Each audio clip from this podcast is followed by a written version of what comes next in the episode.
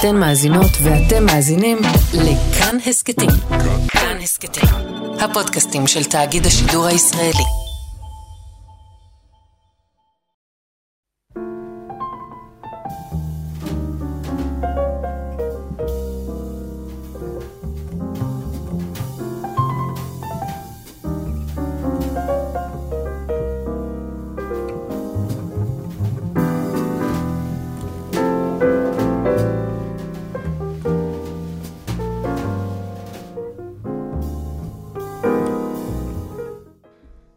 שבת שלום, צהריים טובים. ברוכים הבאים להתבודדות, אנחנו באולפן יאיר אסולין.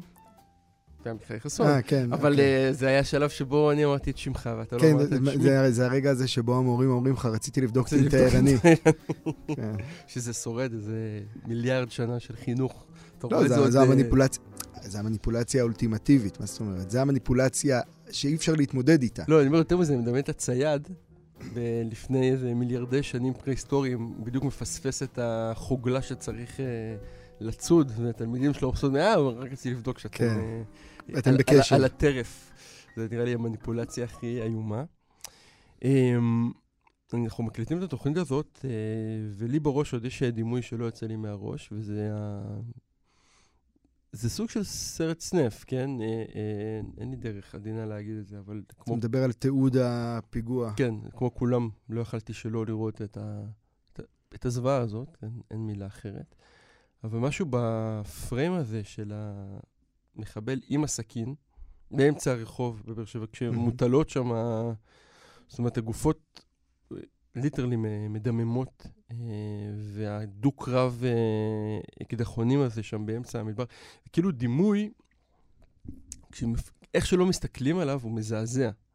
אבל הוא נוצר עוד יותר מזעזע, כי ההבנה שמישהו היה, ישב שם ותיעד אותו. כלומר, אני לא יודע אם אני מצליח להסביר את זה פה אה, זה אה, תיעוד בצורה- של... אה, זה תיעוד שמישהו תיעד? זה, כן, זה תיעוד... זה לא ממצלמת אבטחה או לא, כזה? לא, לא, יש שם... אה, אוקיי. אה, יש גם תיעודים ממצלמות אבטחה, אבל התיעוד שאני ראיתי הוא תיעוד של אדם. זאת אומרת, של, אה, לא, של יד, אה, אה, אה, יד אוקיי. רועדת ומפוחדת, כאילו. ויש משהו ב- באינסטינקט, ה- ה- אני אנסה אולי להסביר למה אני מתכוון. יש אינסטינקט אחד שאומר בוא, ננטרל את המחבל, נכון? שזה, כן. לפחות היו שני אנשים גיבורים מאוד שעשו את זה. יש אינסטינקט שאומר שזה כנראה מה שהיה קורה לי, לברוח כמה מהמם. שיותר מהר ולהינצל על נפשך. אני הוא האיש הירא ורך הלבב כנראה שפשוט היה רץ לצד השני של באר שבע. ויש את האינסטינקט השלישי, שהוא בעיניי, אה, הוא מדהים, של לשלוף את הטלפון ולצלם. כן. כלומר, לתעד, אה, אתה מבין מה אני אומר? זה, זה כמעט נהיה התנהגות טבעית, אנושית. אני לא אומר את זה בביקורת, אני אומר את זה סתם כ, כאיזו תובנה שהתחדדה לי ברגע הזה. ש, שלא פחות חשוב מאשר לנטרל את המחבל כרגע, חשוב להשיג את השוט הזה. מעניין. מעניין כאילו אם זה מתוך תודעה כזאת של אה, להשיג את השוט, שזה תודעה של אה, צלם אה, ניוז, חדשות במובן ה... ה אני יודע מה, החדשות שטח הזה, או שזה בכלל תודעה הישרדותית. כאילו, ה... מעניין מה שעבר בראש לבחור הזה שצילם, או מי שלא צילם, אה, האם הוא באמת חשב אני אשיג את השוט, או שהוא חשב שזה הדרך להיאבק במחבל. כן, כי אני מרגיש לשם אני שהיום- מתכוון, שזה אה, לא, אוקיי. זה לא פחות חשוב אוקיי, מאשר הצלת חיי אדם במובן מסוים. הצורך לתעד את זה, היא, היא שוב אינסטינקטיבית, אתה רואה את זה אגב גם... אומר, כמעט, זה, כמעט- זה כמעט לא צורך, זה כאילו הפך להיות העניין הזה של לתעד כמעט אה, כלי הגנה. כאילו אתה... הרי מה, מה בעצם הפעולה הזאת עושה? אם נגיד אני חושב על בן אדם שנמצא שם בזירה של פיגוע והוא מרגיש שחייב בסכנה והוא מוציא והוא מצלם, הוא עושה אזהרה הרי לכל הסיטואציה. זה הופך להיות סרט. הוא האיש מבחוץ, והוא הצופה, כן. הוא האיש מבחוץ שנמצא שם ורק מתעד, עוד רגע יצעקו קאט והכל ייגמר. ויש משהו בכלי הזה שנותן לנו אפשרות לעשות אזהרה לדברים שהם לא זרים, שהוא... אם אליו אתה מכוון, לא, זה באמת כאילו מעניין מה האפקט של זה. אתה רואה את זה גם במלחמה באוקראינה וכל הסרטונים שמגיעים משם, זאת אומרת, אתה רואה את, שמרחב הפער בין אדם שיכול לתעד את מותו, פשוטו כמשמעו, מאשר האינסטינקט של התיעוד אפילו יותר גדול מהאינסטינקט של לברוח. או להיאבק. למה אתה משתמש במילה אינסטינקט? אתה חושב שזה משהו שקופץ כאינסטינקט? כלומר, כן. היד- היד שולפת את הדבר ולוחצת אה, אני לא... record או כזה? אתה יודע מה הדבר הכי מדהים? ב... אני- עכשיו אה, דיברנו קצת לפני שידור על איזושהי תערוכה שאני מעורב בה, ואני רואה איך אנשים מגיעים, ולפני שהם מסתכלים על התמונה הם כבר שולפים את המצלמה. כלומר, האינסט... זה, בגלל זה אני אומר אינסטינקט. כלומר, יש קודם כל את הפונקציה של לתעד את זה, זה גם היה נורא חזק אה, כן, שם זה... בתערוכה של אה, קוסאמה, מהמם. שאתה רואה אנשים עוד לפני שהם. חווים את הסיפור, הם קודם כל מתעדים את עצם הרגע. אבל יותר מזה, היה, אה, הייתי עד בדרך לכאן למריבה בתחנת דלק, ששני אנשים ניסו להגיע לאותה פיית תדלוק. מהמם. עכשיו, רגע אחרי שהם צעקו אחד על השני, כל אחד מהם שלף את הטלפון, לתעד את השני. זה נהיה אבל שם זה ממש, שם זה ממש כלי, זה כלי המלחמה. כלומר, אתה מתעד מישהו, אתה אחר כך תעשה לו שיימינג, אתה... אה, כאילו זה נותן אבל איזה גם כוח. להוציא את הדימוי הזה של המחבל, אה, דימוי מזעזע וקשה, הוא דימוי שהוא הוא כלי. הוא כלי במלחמה אחרת, בכלי אה, מלחמה תודעתית, הוא כלי במלחמה של אמת ושיקה, לא משנה, יש המון... הרי תחשוב שכמה מהעשרות הגדולות ביותר שעברו על החברה הישראלית בעשור האחרון הם פונקציה של צילומים, עיין ערך אה, אלאור עזריה. כן. כלומר, ההבדל בין אלאור עזריה לנגיד מלא מלא מקרים אחרים, הוא פשוט שהרגע הזה תועד. אני- מרגע שהרגע הזה תועד, אתה לא יכול... זאת אומרת, ההנכחה שלו פתאום קיבלה מעמד הרבה יותר גדול. אני גם לא יודע, אתה יודע, המהירות שבה הסרטונים האלה יצאו מהזירה של הפיגוע, היא גם חלק מהעניין. מעבר ל... לדבר... ל... פשוט למצב כן. איום ונורא שאנשים נרצחו ונפצעו באמצע היום. אבל היכולת שלך ישר לשדר את הדימוי הזה, ולהתעמק בו ולחוות אותו, והיא לא נשלטת. אני לא רציתי לצפות בזה וצפיתי בזה. אני מניח שככה רוב האנשים. אפשר גם לדבר אולי גם על האינסטינקט הזה של לא רק לתעד, את האינסטינקט שדורש ממך לצפות באימה. כן. בעיניי- בעיניי, אגב, הסרטון אחר שיצא מה... בעקבות הפיגוע הבאמת נורא הזה, שבדרך לפה חשבתי על זה, שה... ששכחנו כבר איך זה לחוות פיגועים. כלומר, אני זוכר את השנים האלה שבאמת היו לך שלושה ביום, כן. והיית עובר, כאילו, הדבר הזה של ה... אתה רואה... עובר לידך באיזשהו מקום. כן, גם לא ידעתי, כי אתה רואה טלוויזיה ופתאום העניין הזה של מהדורה מיוחדת, זה היה כאילו הדבר הכי לא מיוחד, כי זה כן. היה שגרה, היית מצפה לזה באיזשהו מובן.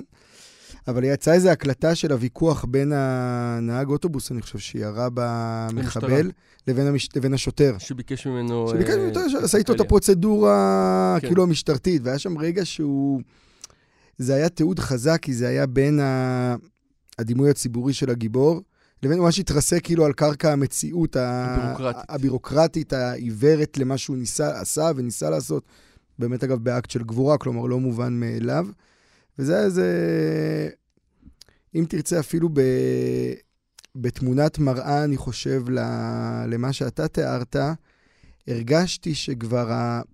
הנהג משאית הזה, הנהג אוטובוס אוטובוס. הזה, היה לו, כבר כשהוא התנהל עם השוטר, הוא כבר כאילו דמיין איך זה ייראה בחוץ. לא כי הוא תיעד את זה או משהו, אלא כבר הייתה לו את תודעת הגיבור שהוא ציפה שיהיה יום אחרי וכולי. כאילו איזה משהו כזה אפילו יום שכבר... אחרי ממש שעה, כן. כן, שעה זה היה כבר. כי- כבר כאילו הרגשת בסיטואציה, אפרופו התיעוד הזה, ואפרופו באמת התיעוד במשטרה, שכאילו האירוע היה אירוע אמיתי, אבל כולם כבר שיחקו בו תפקיד, כאילו כבר כולנו כל כך מתורגלים בלשחק תפקיד בדברים האלה, שזה מאבד איזשהו איזון או איזשהו פוקוס מהדבר עצמו, כן, מהטרגדיה עצמה. טרגדיה איומה, ואולי צריך להזכיר את המובן מאליו שצריך להזכיר תמיד.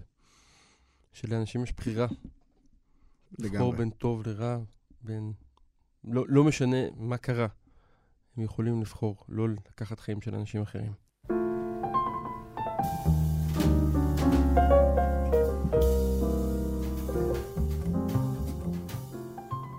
אז רק תיקון קטן על אה, מה שאמרתי לפני רגע, על נהג האוטובוס וכולי, אז נדב פה, העורך שלנו, מדייק את הסיטואציה ואומר שנהג האוטובוס הוא לא זה שירה, אלא מי שעמד מאחוריו ועשה את האקט גבורה הזה, והוא בסרטון עם השוטר וכולי, ואני חושב שזה גם ממחיש, אגב, איך כל הדימויים מתערבבים ומתאים לך שיש איזה נהג אוטובוס שירד וירה, והסיפור כבר נבנה בראש יותר מבמציאות. ביום ראשון, בזמן הלוויה של הרב חיים קנייבסקי, אה, היה לי חוויה מאוד אה, משונה אה, של הצפייה בה, כי החזירה אותי... ל- צפית ממש בכולה? לא, כלומר, לא בכולה. התמסרת ל- לא, לעניין? אז אני אוקיי.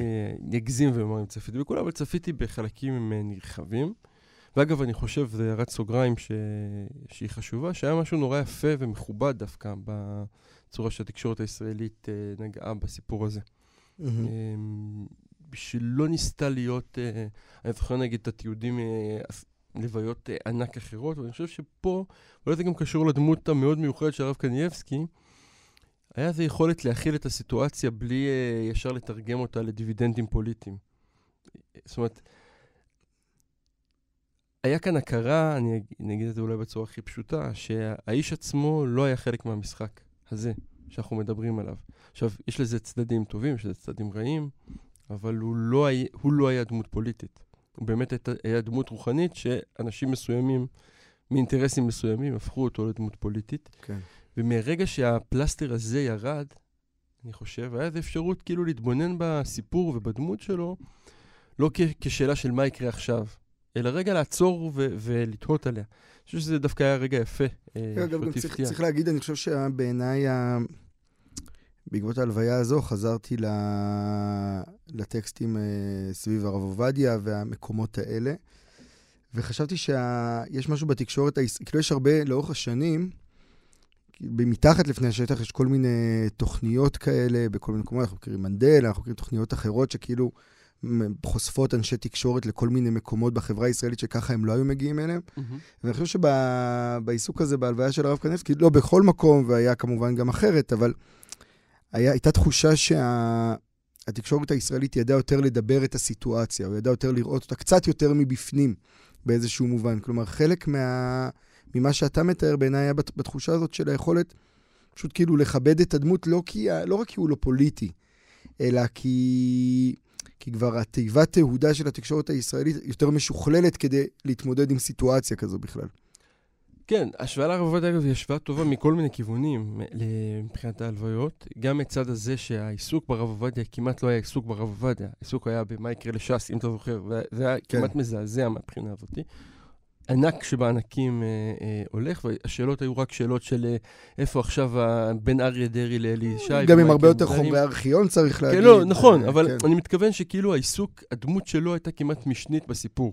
כן. וכאן, כיוון שלא היה לזה כל כך נפקמינות אה, אה, מעשיות לאדם הישראלי הפשוט, לא היה ברירה אלא להתעסק במהות. והמהות היא מעניינת, יש לי המון מה להגיד עליה, אני לא יודע אם נפתח את כל זה עכשיו, אבל, אבל עצם הדבר הזה הוא דבר גדול. אתה מרגיש, רק שאלה רגע, אתה מרגיש שה... עם הרב עובדיה היה לנו קל מאוד להגיד שזה אירוע תרבותי ישראלי. הפטירה של הרב עובדיה, ההלוויה, אתה מרגיש שאפשר להגיד אותו דבר עם הרב קנייבסקי? אז אתה יודע מה הדימוי שאולי הכי נחרט לי בסוף מכל הדבר הזה? המון חרדים אה, בטוויטר שיתפו את התמונות מהמגרשי ספורט של אה, גם השחקנים של מכבי תל אביב שעלו עם סרט שחור כאות אבל אה, ביום ה- הלוויה, וגם את אוהדי בית"ר ירושלים עם, איך נגדיר את זה, פוסטר מלא בטעויות ושגיאות כתיב, אבל שמהותו היה אנחנו משתתפים בצער גדול הדור, והם אמרו איזה יופי של הכלה של החברה הישראלית אה, וכולי. ואני חשבתי בדיוק ההפך ברגע הזה. לא, לא שאלה של איזה יופי או לא יופי, לא במובן הזה והפך, אלא שזה עוד הוכחה לכמה הדברים אה, נהיים כבר חסרי משמעות מבחינת התוכן המהותי שלהם. זאת אומרת, החברה הישראלית הולכת למקום של מסורתיות אה, שבאמת מאבדת כל הקשר של מעבר ל-level המסורתי. הרי הרב קנייבסקי ככל הנראה, לא יודע אם הוא היה רובה נחת מעצם המחשבה ששחקני אה, כדורגל או כדורסל, על כל המשמעות של מה שזה אומר בחברה החרדית, משתתפים בצער העולם החרדי על לכתו. אין ביני, ביניהם לבינו אין כלום. ונוח לשני הצדדים, נוח ל... בוא נגיד למיינסטרים המסורתי הישראלי החדש שנוצר פה, ונוח לחברה החרדית להיאחז בדימויים האלה ולהגיד, או, oh, יש פה איזה רגע נורא חזק שבו כולם משלבים ידיים וכולי. כי הדברים האלה לא דורשים שום דבר מעשי.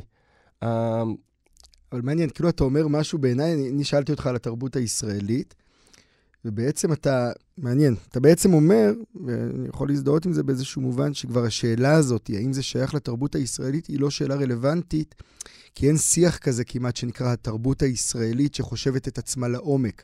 ואז הכל נשאר אה, on the surface, על פני השטח, גם מהצד הזה וגם מהצד הזה, וכל אחד משחק איזשהו משחק, לכל אחד נוח בעצם- גם עם המשחק הזה. כן, משחק שמשרת את, את שני הצדדים, כי זה בעצם מגן משני הצדדים מהצורך לייצר תרבות או לייצר שיח יהודי עמוק, ובעצם, כאילו אתה אומר לי, אני, דיברנו מקודם והחמאנו לתקשורת הישראלית שידעה להכיל את זה ולהבין וכולי, אבל בעצם אתה אומר, ידע, אנחנו יודעים להכיל ולהבין את זה, כי אנחנו כבר לא עסוקים בכלל במשמעויות עומק של דברים. ואני חושב שהדמות שלו היא בדיוק, זה גם הסיבה במובן מסוים שהוא כנראה נבחר להיות, אה, אתה אפילו הביטוי הזה, שר התורה. ודיברת על ההבדל בין ההלוויה של הרב עובדיה אליו, תחשוב על, אה, אני לא יודע, כמעט מיליון הישראלים שהשתתפו בהלוויה של הרב עובדיה.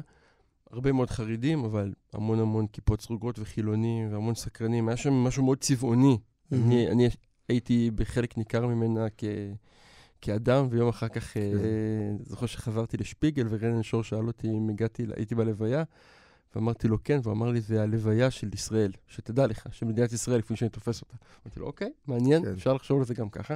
ובלוויה הזאתי, ברחובות בני ברק, היה טורים שחורים. היו פה ושם אה, מבצבצים צבעים אחרים, אבל זה לא היה לוויה כלל ישראלית במובן הזאת. הוא גם לא היה דמות כלל ישראלית. לא, גם לא הייתה לו יומרה ישראלית. ולא- הוא לא היה לו יומרה מנהיגותית, זה בדיוק הנקודה, נכון. ולכן הוא היה אדם שנוח, אגב, מה שאמרת עכשיו, שלא להתעסק במהות שלו, כי המהות שלו לא הייתה... ראיתי סרטון אה, מדהים שלו אה, אה, ביוטיוב, מתפעל מאיזה חגב, לא יודע אם ראית את זה. לא, אבל יש את הסיפור, הרי כל ה... בשבוע... בימים האחרונים יש כל מיני סיפורי, אה, כאילו סיפורי... ניתוק מהעולם כאלה. לא. כן. לא, מורקים כאלה, אני כן. יודע עליו, אז יש את הסיפור על החגב, שהוא מגיע לחלק בגמרא, והוא רוצה לדמיין, ומגיע לו חגב. כן. הוא מדמיין, רואה אותו, בודק אותו, ואז הוא משחרר אותו כביכול. אז אה, יש, זה מדהים, הסרטונים שרצים הם, הם, אה, הם נפלאים בהמון מובנים, אבל הם גם מבהירים לך מה כולם הרוויחו מהסיפור, כי יש לך דמות, זה כאילו בעצם היה הדבר הכי קרוב למה שבן גוריון דמיין את מוסד הנשיאות, אני חושב. איזושהי דמות שעיקרה אה, אה, רוחני, שאין לה בעצם נפקמינות מעשיות למציאות, אפשר להתהדר בה, אפשר להגיד, זה הצד הממלכתי, ככה היינו רוצים לדמיין את האדם השלם, וחברה חרדית, צריך להגיד, זה באמת האדם השלם לפי האתוס מהמם. שלה. רק שאין לו שום קשר למציאות הקונקרטית שהוא צריך להתמודד איתה, וזה מאוד נוח, כי ככה אתה יכול אה, לבצע איזה מניפולציה שלא תבחר. אה, מעניין, אתה יודע, אני, אני, אני כאילו מרגיש גם בהסתכלות אצלך על הדבר, כאילו יש לך מבט מאוד, כאילו אתה בוחר להסתכל עליו במבט מאוד מפוקח, או על הסיטואציה במבט מפוקח. ולא, ולא ב... ראיתי המון, אה, אני לא, לא כרגע מסגיר את המבט שלי, אבל היו המון כאלה שהתמוגגו מה... האיש הזה, מהכבוד ללימוד, או מהכבוד ל... זה לכל מרשים, הדברים אני האלה. לא, אני לא מזלזל בזה. אני, אבל אני חושב כאילו, שזה אני- עומד, מאח- שמאחורי זה עומדים כוחות יותר גדולים. וש... אתה יודע, זה נורא נוח ל... הרי מה, מה, מה נוח בעולם רוחני בסוף, במפגש שלו עם המציאות? נוח מאוד להפריד אותו. והבחירה ברב קנייבסקי כ- כדמות שאליה יופנו השאלות, היא בחירה מראש באדם שמייצר את ההפרדות האלה ב- בעצם כן, אבל קיומו. זה, זה, זה ברור, וזה כאילו, הפוליטיקה של הדת היא ברורה. אבל כאילו אני, אתה יודע, נגיד, למשל, אני אחד הדברים שחשבתי עליהם ב, כשהוא נפטר, זה שהיה, בשיא הקורונה, הרי איזה חודש שנכנסו בו. הוא כן. הפך להיות כאילו אייקון לזה, אפילו בארץ נהדרת, כן. כי הוא החליט להיות הזה שפותח את תלמודי התורה. עכשיו, בדיעבד, הוא כנראה צדק, כי פשוט לא הייתה תמותה יותר קיצונית וכולי, וכנראה לא ברור אם זה מיסטיקה או מציאות, או לא, לא ברור איפה החרטוט לא ברור אם נמצא. גם מבין מה שאלו אותו. לא ברור, צריך להגיד את לא זה. ברור, לא ברור שום דבר, אבל בשורה האחרונה, הוא כאילו סתם את הפיות של כל האלה שצחקו על הדבר הזה. כלומר, הרי, הרי היה לנו דימויים באותו חודש, או מה שזה לא היה, דימויים על יהיו ארונות וכמויות של מתים וכולי. כן. בסוף, בסוף זה לא קרה. וכאילו, אני, אני לא הייתי רוצה לקחת בן אדם שהוא, קודם כל, הוא גאון עצום על פי כל קנה מידה. אגב, אתה רואה גם את החיבורים הלמדניים שלו, הוא, לא- הוא לא, הוא לא קוריוז במובן הזה, חס וחלילה, שהוא צאצא לתרבות שלמה, אגב, שהיא... היא חרדית, אבל היא, היא כאילו הדבר שאנחנו תמיד מתעלמים ממנו בחרדיות, שזה בעצם תנועת המוסר והשורשים העמוקים שלה האלה, אתה יודע, ב... אחד הרגעים הכי יפים בהלוויה היה בהספד של הרב אדלשטיין, שהוא אמר שם משהו שאני האמת לא קלטתי אותו, אבל קראתי אותו אחרי זה שמישהו כתב, שהוא אמר שחשוב ללמוד ספרי מוסר, אבל חשוב ללמוד ספרי מוסר מעניינים, כי ספרי מוסר לא מעניינים, הם לא עושים שום אפקט. ואתה אתה חושב כאילו, יושב לך הרב אדלשטיין, גדול תורה, מספיד את, את, את גדול התורה הזה, ובעצם מדבר על, הדבר, על הדברים הבסיסיים והיסודיים האלה, שאני חושב שכן לאדם מאמין, אחרי כל הפוליטיקה, בסופו של דבר, אני חושב שה... הרי היומרה הלמדנית, היהודית, הכי, הכי רדיקלית, זה שהקדוש ברוך הוא הסתכל בתורה וברא את העולם. ואפשר להגיד שמי שמסתכל רק בתורה, איך הוא יודע לברוא עולם. אבל ההבטח, יש איזה פרמיס, איזו הבטחה כזו בעצם הלימוד היהודי, שאם אתה באמת שקוע 100% בתוך הדבר הזה, אז אתה גם תדע להגיד האם פותחים או לא פותחים את בתי הספר. וזו שכבה שהיא... אני לא מוכן לוותר עליה, לפחות באופן שבו אני מספר לעצמי את היהדות שלי או את הלימוד. כלומר, הדבר הזה שבו אתה באמת רואה, אגב, ויש המון דוגמאות לכאן או לכאן, זה לא משנה, אבל אתה רואה איך אה, תלמידי חכמים שחיו באיזה כפר והיו מנותקים מכל העולם, ידעו לנסח דברים, ואגב, אתה רואה את זה גם בפילוסופיה המערבית, אתה רואה את עמנואל קאנט, שבחיים לא יצא מקינינגסברג, אבל ידע לנסח דברים על המכניקה של העולם, שלפעמים זה הרבה יותר משמעותי או רלוונטי אפילו, אני אגיד, מכאלה שמעורבבים לגמרי בעולם, אבל אין להם הבנה במכניקה. גם את השכבה הזו נוסיף.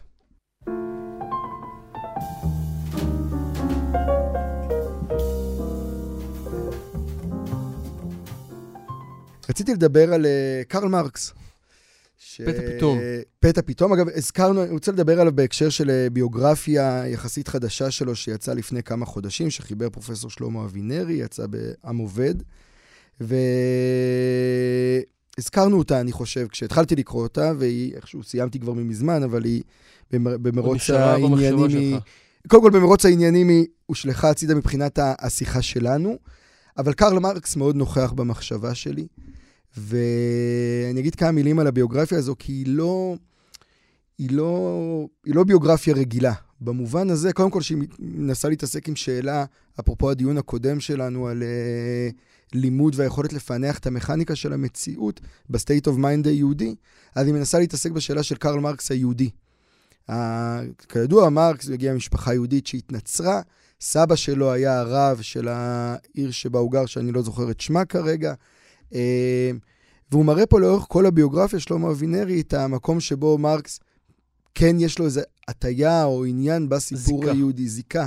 יש איזה טקסט שהוא כותב על, אה, על האימפריה העות'מאנית, ופתאום הוא מקדיש איזה קטע ארוך למצב של ירושלים בימינו. אה, או כל מיני מקומות כאלה, או שהוא מתקומם, גם יש, יש לו התבטאויות הפוכות, כמעט על גבול האנטישמיות. אבל יש לו עיסוק, היהדות הזאת מבעבעת בתוכו, בעיניי אגב, ברור, אתה רואה את זה גם בלי, אתה רואה ממש את ה, היומרה היהודית לפענח את המציאות ולהציע לה פרוגרמה, תוצאה. נמצאת שם מאוד מאוד חזק. כלומר, בתוך ה... עברה בגנטיקה. לא רק בגנטיקה, כנראה גם באיזה... כנראה גם באפי-גנטיקה, אוקיי? כן. כנראה גם ב... בשכבה הנוספת של הדבר הזה. ולאורך הביוגרפיה, סליחה, אני מתנצל על הקול הצרוד. אנחנו מבחינת פוסט-קורונה, כן, הכל בדיוק, מותר. בדיוק. אה, לאורך הביוגרפיה, אתה רואה שזו ביוגרפיה שהיא מעניינת במובן הזה שהיא היא כאילו ביוגרפיה למי שכבר קרא ביוגרפיה של קרל מרקס לפני. כלומר, היא, לא, היא מוותרת על המון... היא לא רק שהיא מוותרת, היא, היא בעיקר מתפלמסת עם המון אה, ביוגרפיות כאילו... אחרות, והיא מניחה המון הנחות מוצא על הדמות הזו. שזה מעניין, כי אני חושב שזה גם המקום שזה נכתב לא, כנראה לא מזמן יחסית, זה מתורגם מאנגלית, אבל בשנים האחרונות, כלומר, שלמה אבינרי כבר מאוד מבוגר בעצמו. ועל מרקס נאמר פחות או יותר כל מה שניתן להיאמר על מרקס, ואז לגשת ולכתוב את הביוגרפיה הזו, מייצר אה, איזושהי שכבה נוספת של סיפור חיים של בן אדם שהוא יותר פולמוסי, שזה מאוד מעניין. אבל אני אגיד למה נזכרתי, בד... נזכרתי בזה דווקא עכשיו, ולמה השבוע הרגשתי צורך להביא את זה. כי אני חושב שזה משהו שכן אמרנו פה כבר פעם, ודיב... כשדיברנו על מרקס. אני חושב שאולי באמת כאילו הוא ה... מההוגים הרלוונטיים של, של סוף המאה ה-19 כביכול, אבל למען האמת הוא כנראה ניבא הרבה יותר את המאה ה-21 מבחינת, ה... מבחינת מה שקורה סביבנו. מבחינת המלחמה באוקראינה, מבחינת המשברים הכלכליים, מבחינת הסוף עידן הפוליטיקה וההתפוררות של המבנים האלה הישנים. יש משהו ב... במהלך הזה של מרקס, של... שלפעמים הוא, אני לא חושב שהוא הוא שלם. אבל הוא שכבה שאנחנו נוטים להתעלם ממנה, וזה לבחון את העולם מנקודת מבט כלכלית. ולהבין את המכניקה של כלכלית הדברים. כלכלית מעמדית, כן. כלכלית והנגזרת המעמדית שלה, או מעמדית והנגזרת הכלכלית שלה, שזה תמיד יחסי גומלין, אבל להסתכל מנקודת המבט הזו על מה שקורה. ואפרופו למה שדיברנו אפילו בהתחלה על מי שמצלם את הסרטון, או על הדימויים שהם כבר קיימים באופן אוטומטי, זו שכבה ש... אני מרגיש שכאילו המלחמה הגדולה של מרקס הייתה להנכיח אותה בשיחה, או בדרך החשיבה, ואנחנו נוטים להדחיק אותה. לא- להנכיח את מה? להנכיח את המכניקה הכלכלית בתוך הסיטואציות. כלומר, להגיד שהדברים שהם נראים, הם נראים לנו ככה, בגלל שיש להם איזשהו שורש כלכלי, אינטרס, כלכלי במובן הרחב, כן, כלכלה פוליטית, אה, שזה מושג שהוא ניסח בעצם, אה, כדי להבין את הדברים. למשל, אני, דבר שדיברנו פה פעם, ואני חושב עליו לא מעט. לא, בהקשר של המלחמה של אה, אוקראינה-רוסיה, אני חושב הרבה מאוד על, ה, על החוב המטורף שהעולם המערבי נמצא בו. על מערכת החוב, כלומר, על העובדה, אני לא יכול... טריליונים ש... על, אני אומר, לי קשה למשל, ואני חושב שדיברנו על זה פה פעם, להתנתק מהמחשבה שבסוף פברואר ארצות הברית הגיעה לחוב הכי גדול שלה אי פעם, מעל 30 טריליון דולר, אל מול מה שקרה אחר כך. כלומר, עכשיו, אפשר להגיד שזה קונספירציה ואפשר לפתור את הכל, וזה, הכל סבבה, וכנראה שזה לא הדבר היחיד. אבל העובדה שהשכבה הזו לא נמצאת בתוך השיחה, היא עובדה שה... שכמעט, אתה יודע, זה כמעט ללכת באפלה. כי יש לך איזשהו הקשר, איזשהו משחק שמשחקים בתוכו, ואתה מוריד את השכבה של ה... לראות סרט בלי כתוביות, אוקיי? בלי להבין את השפה. אבל דווקא יש המון שיח, דווקא באירופה ובגרמניה בכלל, בדיוק על ה-level הכלכלי הזה. כלומר, על ההבנה שהמלחמה הזאת היא פונקציה של המון המון בחירות עסקיות, כלכליות, או איזושהי אה, כלכלה גיאופוליטית, נגדיר את זה ככה. אז התחושה היא שבעצם השיחה היא, שוב, גם בזה, היא כאילו על פני השטח, היא מאוד נקודתית. יהיה את הצינור גז, לא יהיה את הצינור גז, נשים סנק, נפעיל סנקציות כאלה, סנקציות אחרות. אבל אין מחשבה יותר עמוקה על ההקשר שבתוכו הדבר הזה פועל, כן? למה נגיד המערב, זו שאלה שהיא, אני לא קיבלתי פתרון לגבי... למה? מוכן ללכת מאוד רחוק בסנקציות, mm-hmm. אבל אין לו שום עניין להכריע את המלחמה, כן? עכשיו, הוא כביכול, על פניו, משלם מחירים מאוד כבדים על הסנקציות האלה, והוא עדיין לא עושה משהו כדי להכריע את המלחמה. יש איזה פער כזה, שאני חושב שאפשר להסביר אותו בהמון כלים כלכליים, אבל פחות מעניין אותי להיכנס להסברים כרגע, כמו לבוא ולהגיד שה... שמה שהמרקס איתם, ועכשיו בביוגרפיה, אגב, של אבינרי, זה עובד, עובר חזק. כלומר, הנקודת מבט הזו שמתעקשת כמעט ברמה של... אה, כמעט ברמה של ניתוק אה, רגשי, להסתק... לחזור כל הזמן למקום הזה, להבין אותו, לפענח את המשקפיים האלה המעמדיות. לה, אתה יודע, יש איזה... הרי מרקס, המאבקים שלו, יש המון אנשים הרי ש... רוב האנשים בעולם, אתה אומר להם עיניים כלכליות, הם מבינים מה אתה אומר. וזה מאוד פשוט להם, וזה כאילו make sense, ואחלה. אבל אז מצטרפות השכבות האחרות, הסיפוריות, הרגשיות וכולי, ואתה רואה שמרקס לאורך כל הדרך נלחם באנשים האלה, שכאילו הסחות הדעת האלה, או המניפולציות האלה, מסיטות אותם מה, מהמבט הזה. אה, אז כן, אני חושב בהקשר הזה של מלחמה, בכלל, בזמן שאנחנו חיים בו ואנחנו מדברים על זה המון, המשקפיים האלה של, שמרקס מציע על ה... אתה יודע, אחד הדברים היפים פה, נמצא גם בביוגרפיות אחרות, אבל זה נמצא פה מאוד חזק, זה שמרקס תמיד התעקש להגדיר את עצמו כקפיטליסט. הוא כאילו, הוא תמיד, התיאור, הסיפור שלו היה, אני רוצה, איך, איך אנחנו כאילו מונעים מהקפיטליזם לקרוס. יותר מזה, הוא אמר, הקפיטליזם הוא מה שבסופו של דבר יביא אותנו לשחרור וכולי וכולי. וה... ואתה רואה איך הדברים שהוא פחד מהם יותר מכל בתוך הקפיטליזם, פשוט מתממשים לנגד עינינו בלי שאנחנו, כמעט יש לנו את הכלים להבין אותם.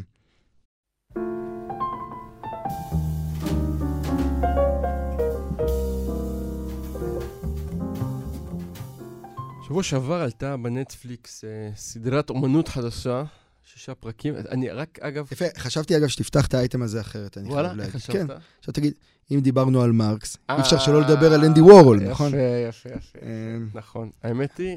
אבל הסדרה של... אה, אה, אני רק לאחרונה הבנתי שכשהם כותבים סדרה מוגבלת, הם מתכוונים למיני סדרה. אתה הבנת את זה? לא, אני חושב שזה מוגבל בגיל, לא? אני גם. זה לא? לא. כי הסדרה הזאת חתיכת מוגבלת בגיל. נכון, אבל הכוונה לא. לסדרה מוגבלת היא שמדובר במיני סדרה שאין לה המשך, יש לה גבול. אה, יפה. זה פשוט, אה, סליחה, זה משהו שהתחדד לי... אה, תובנה מעניינת. לא משנה. אבל כן, שישה פרקים, אה, נקרא יומנים של אנדי וורל, שבעצם לוקחים את היומנים שלו, בעזרת תוכנה שאני אף פעם לא צריך להבין איך היא עובדת, אבל זה בטח איזה מין אלגוריתם כזה שמאפשר לדברים לקרות ממש... משחזרים את קולו. משחזרים את קולו בצורה, נגיד, די מאפנה. כן. או מונוטונית, אבל זה גימיק לא, ש... כנראה, אגב, זה קולו. כנראה אנחנו, אגב, אפרופו כן? דימויים, אני חשבתי על זה, איפה אני, אני חושב פעם ראשונה נתקלתי באנדי וורול כדמות מדברת, זה בסרט שעשו על אה, ז'אן מישל, מישל בסקיה, ששם דיוויד בוי משחק אותו. עכשיו, דיוויד בוי מחקה את אנדי וורול, עכשיו, בדימוי שלי בראש, אין לי את אנדי וורול. יש לי דיוויד בוי מחקה את אנדי וורול. אז כאילו כנראה הוא, כנראה הרבה יותר דיבר אה, ככה, יכול להיות. מאשר הדימוי. זה, זה נשמע לי כל כך אה, לא אנושי במובן מסוים, ש, שלא הצלחתי להאמין לזה. אבל, mm-hmm. אבל אני חושב שכטריק, זה בוודאי משמח אותו. אה, כן. הוא ואבידן כנראה שני אנשים שרצו להפוך להיות אה, מכונות ורובוטים ולוותר על זה. אבל האמת היא ש... יש, יש מישהו שעכשיו צועל בשמיים שם על האזכור המשותף. המשותף, נכון, יש כן. ביניהם המון המון יש קווי דמיון. הרבה דמיון. אמ, וגם בזמנים די חופפים, כלומר, לא שמישהו נכון. העתיק והביא. נכון, נכון, מחשבות אה, אה, דומות. זו סדרה מאוד ארוכה, אני רק אגיד, ויש בה משהו קצת מייאש לצפייה באיזשהו שלב, וברמת רזולוציה של אה, מה ג'ון גולד אמר לו בכל אה, שנייה, ואיפה הם אה, נפגשו ולא נפגשו, כן. ומה הם אכלו לארוחת הערב. אבל היא כן אה, מאוד מאוד מרשימה, והיא הביאה אותי למחשבה אה, כנגד משהו שאנחנו מדברים עליו פה הרבה. ואני רוצה לשתף אותך בזה. אנחנו חוזרים בו חזור ושוב על הצורך להיות רלוונטיים. מהמם. או על המאמץ שצריך להשקיע ב- בלהיות רלוונטיים. ואני, אחרי שישה פרקים של וורול, חושב שהפרויקט שלו, יותר מהכל, באמת היה הפרויקט הזה. שאפשר להכתיר להיות אותו גם- רלוונטי. כן, להיות רלוונטי. וגם בסך הכל פרויקט שהוכתר בהצלחה, כלומר, היה לו חוש ריח שלא היה לאף אחד אחר. אה, לא רק בעולם האומנות, אני חושב שבאופן כללי, במה שנקרא עולם התרבות, פשוט לזהות. הוא גם, הוא מדבר על זה נורא יפה בסדרה מהבחינה הזאת, על ההבנה של איך לקחת את הדימוי הזה, של המרק, ואחר כך לקחת את הדימוי של הדיוקנאות וכולי, כן. ואחר כך, במהלך הדברים, הצורך שלו לשמור על היד על הדופק, את האצבע על הדופק, אומרים היד או האצבע על הדופק? האצבע על הדופק. את הד... אה, נכון, את האצבע על הדופק. גורם לו באמת להתבזות בהמון מובנים, מצד אחד, ומצד שני, לזכות ל-15 דקות תהילה שלא נגמרות. אמ, אז הוא, הוא מכניס את עצמו לפרסומות, כן, נהיה דוגמן. הוא נהיה דוגמן, והוא אה, אה, אה, הולך ל Saturday Night Live, והוא הולך לאיזה אופרת סבון שאני לא זוכר את שמה כרגע. והוא עושה הכל כדי להישמר בתודעה, והשלב שבו כאילו הדבר הזה כאילו מצליח וקורס בו זמנית, זה באמת מי שהזכרת לפני רגע, של אה, בסקיאט.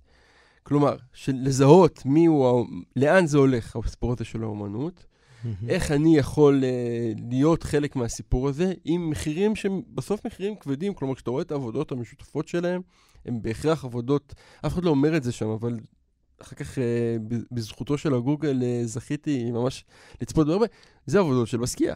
כן. עם uh, מעט מאוד uh, עיטורי וורול, אבל בגדול כן. זה פשוט עבודות של בסקייה, והוא מוכן לשלם את המחיר הזה. גם את המחיר הזה של לכאורה של המקום ה- ה- המקטין מאוד, כן? זה לא שהוא היה המנטור של בסקייה, כמו שהוא פשוט... וגם זה נרמז בסדרה. לא, הוא כאילו, אם- הוא רכ- רכב על גביו. רכב על גביו, השתמש בו, ניצל אותו, גם בסקייה כמובן הרוויח. מזה, אני, אני לא מנסה להציג את זה כמשהו חד צדדי. אבל כאילו אני שואל את עצמי בסוף, המאמץ הזה להיות רלוונטי. ועם הידיעה הזאת שראיתי ככה הבוקר שהדיוקן של מרלין מונרו, 200 מיליון 200 דולר. מיליון, מחיר התחלתי, כלומר כן. אלוהים שבשמיים יודע באיזה מחיר נסיים פה, כן? אז כאילו, יש פה במובן מסוים, איך שלא הופכים את זה, מישהו ש... מה זה הצליח לשמור על רלוונטיות? על רלוונטיות שיא, בכל מובן. מהמם. עצם הסדרה הזאת והמכירות וכולי. רק נגיד שהפרסומת המרכזית של הסופרבול לפני שנתיים זה אנדי וורהול יושב בבורגר קינג, אוכל המבורגר. כן. ש... בקיצור, הבן אדם... שזה אייקון על אייקון על כן, כן, אייקון. כן, הבן. אדם ניצח. וגם הסדרה הזאת, חשבתי על זה המון, שהיא נורא מזכירה את העבודות שלו. לא במובן האסתטי, במובן של לקחת דימוי כלשהו, במקרה הזה זה הוא עצמו, מהמם. ולייצר לו את הדיוקן הזה עם, עם צבעים, עם שינויים, עם דברים, אבל כאילו, מעניין. זה, זה פשוט ארוך מדי בשביל... כן, אה, זהו, אני הרגשתי שכאילו הקצב זה ממש לא הוא. הקצב לא, אני אומר, זה ארוך לא, מדי, לא. אבל הרעיון כ- כקונספט הוא, הוא לא כן. רחוק ממה שהוא ניסה להגיד. ואתה יודע, בסוף מה שאני חושב על עצמי, אני לא יודע אם זה שווה את זה. מה המחיר? המחיר הוא בסוף, אתה יודע, ברגעים הטובים שלו, של הציור שלו, של השלבים המוקדמים, רגע לפני שזה, שזה כאילו, האצבע כל הזמן חייבת להיות על הדופק, אתה רואה אומן גדול. אתה רואה אומן שיש לו מה להגיד גם מעבר לשטיק, גם מעבר לדימוי האחד הזה. והמחיר הוא נורא פשוט. כאומן, בסוף, כאייקון הוא ניצח. שמר על רלוונטיות, ואולי זה מה שהיה חשוב לו. האם כאומן הוא ניצח? האם האמנות של וורול היא משהו שאנחנו נצליח, אה, אתה יודע, כרמברנדט בתקופתו, כאילו? אני לא, אני לא בטוח, ואני גם לא יודע אם יכול להיות שזה לא אכפת לו, ותגיד, לא, אני לא, אני לא יודע איך, אני לא יודע איך אפשר לשפוט את זה, אבל אני, אני כאילו... אני מרג... בסדרה הרגשתי שני דברים לגבי הרלוונטיות. אחד, זה באמת כמו שתיארת, הרצון הזה כאילו להישאר הכוכב של הרגע ולמשוך את רגעי התהילה עוד ועוד. אבל שתיים, הרגשתי משהו דווקא עוד מעט אולי נדבר על בני אהרון, משהו בהקשר הזה, לא יודע איך, בני אהרון וורול, אבל uh, משהו דווקא באיזה כמעט uh, אפסות פנימית שיש לו, כאילו היכולת, אמרת אפילו הקול שלו, לא האמנת לו. יש משהו ב... בעוצמה הזאת של אה, להיות נוכח אבל להיות שקוף, שהיא מדהימה בעיניי. כלומר, אני לא בטוח שזה, כאילו יש, כאילו זה, הקיום שלו הוא כמעט סטוי. בחיפוש הזה, בבירור, גם אם בסקיה, בדיעבד אפשר לספר את זה כניצול, ויכול להיות שהיה שם משהו מזה, מההאחזות הזאת, אבל בעומק אתה רואה בן אדם שכל הזמן קשוב למציאות. כל הזמן, הוא גם נרא, הוא רדוף על ידי זה, והוא זה, אבל הוא כל הזמן ב... ב הוא כל, נגיד ככה, הוא, ההתנהלות שלו במציאות היא כמו התנהלות של עיוור, הוא כל הזמן מגשש. הוא נוגע, ומה שאתה רואה את זה, הוא כל הזמן נוגע בדברים. ואני לא, אני חושב שזו מהותה של האומנות. כאילו, אני לא... שוב, דווקא, דווקא בגלל ההצלחה שלו, ודווקא בגלל הכסף והגלורי, אז אפשר כאילו לשפוט את זה כ... כאח הגדול כזה, אוקיי? כסלבריטאיות של הדבר. אבל בסוף זה בן אדם שכל יום קם, ובאמת עשה אומנות, באמת חיפש, באמת בירר. עשה את זה מסחרי, עשה את זה, אבל כל הזמן עשה, אתה יודע, יש שם את הפרק, את הפרק הזה, אפרופו סדרה מוגבלת, שהוא מצלם שם את כל הגברים וזה. עכשיו, כולם מסביבו מזדעזעים, ההוא ג'ד הזה, נדמה לי, נכון? הוא נעלב, כן. וכל הדבר הזה, החבר שלו והכל.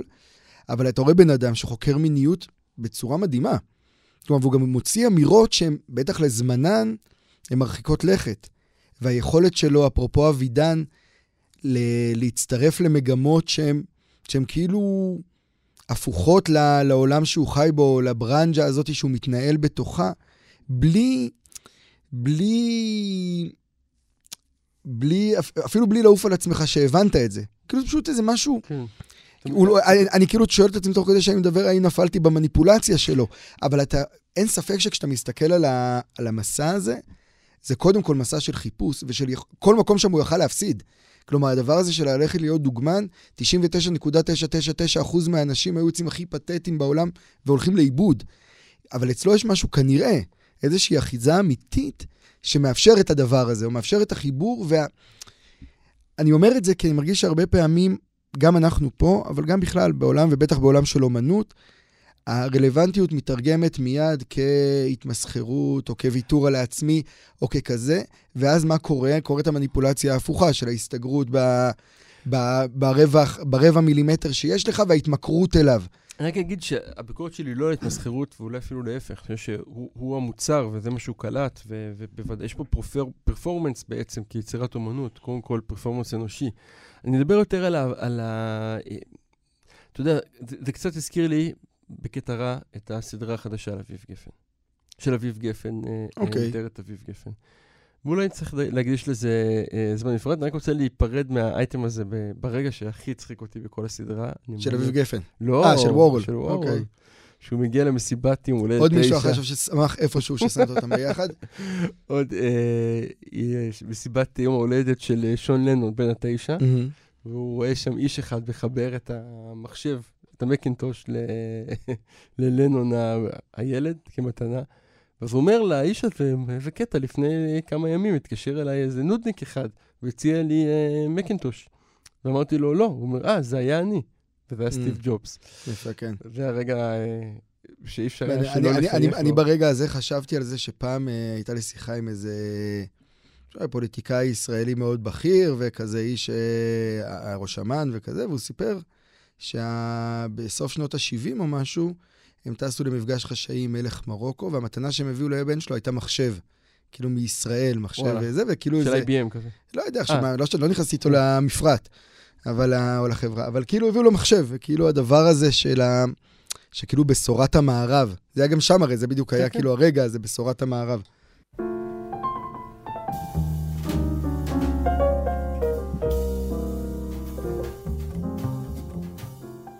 ממש הערה קצרה לסיום פרשת השבוע שלנו, שמתעסקת uh, גם במותם של uh, בני אהרון, שאנחנו הרבה פעמים עוסקים בזה, ועסקנו בזה בהרחבה, אני חושב, בהרבה מהתוכניות שלנו, כשאנחנו מגיעים לפרשת שמיני. אבל דבר אחד שהתחדד לי הש... השנה עם כל ההסברים והשאלה במה חטאו בני אהרון, הרגשתי שאולי שה... החטא הכי גדול שלהם, או הכשל הכי גדול, שהוא כשל שאנחנו רואים, קודם כל הוא עובר כחוט לאורך כל התוכנית שלנו היום, ואנחנו רואים אותו בהרבה מקומות אחרים. זה איזו תחושה כמעט אה, מתעתעת, או self-delusion כזה, הונאה עצמית, שאלוהים הוא בהכרח בצד שלהם. זה לא משנה אם זה מתבטא בשכרות, או באובר אמונה, או בארצות, איזו תחושה כזו שכאילו אתה ואלוהים אתם באותו צד. כנגד, ו- כן, ו- כן, כן. כנגד כולם, או בכלל, אתם, אתם ביחד, אתם משחקים את המשחק הזה ביחד, בלי כל הזמן, אפרופו אפילו מה שדיברנו על אנדי וורול, על ללכת כעיוור בעולם, בלי כל הזמן לגשש ולראות האם זה באמת ככה. ואני חושב שברגעים האלה שאתה מניח הנחה כזאתי, שאלוהים הוא בהכרח בצד שלך, בסיפור הזה של בני אהרון זה ההמחשה הכי קיצונית, יש סיכוי שהפסדת. יש סיכוי שתישרף.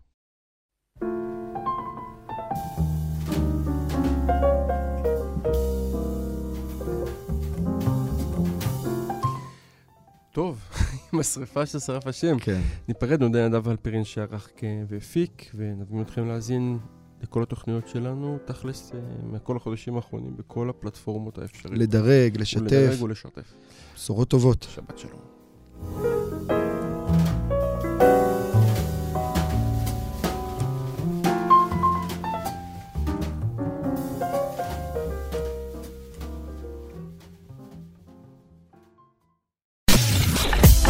אתן מאזינות ואתם מאזינים לכאן הסכתים. כאן הסכתים, הפודקאסטים של תאגיד השידור הישראלי.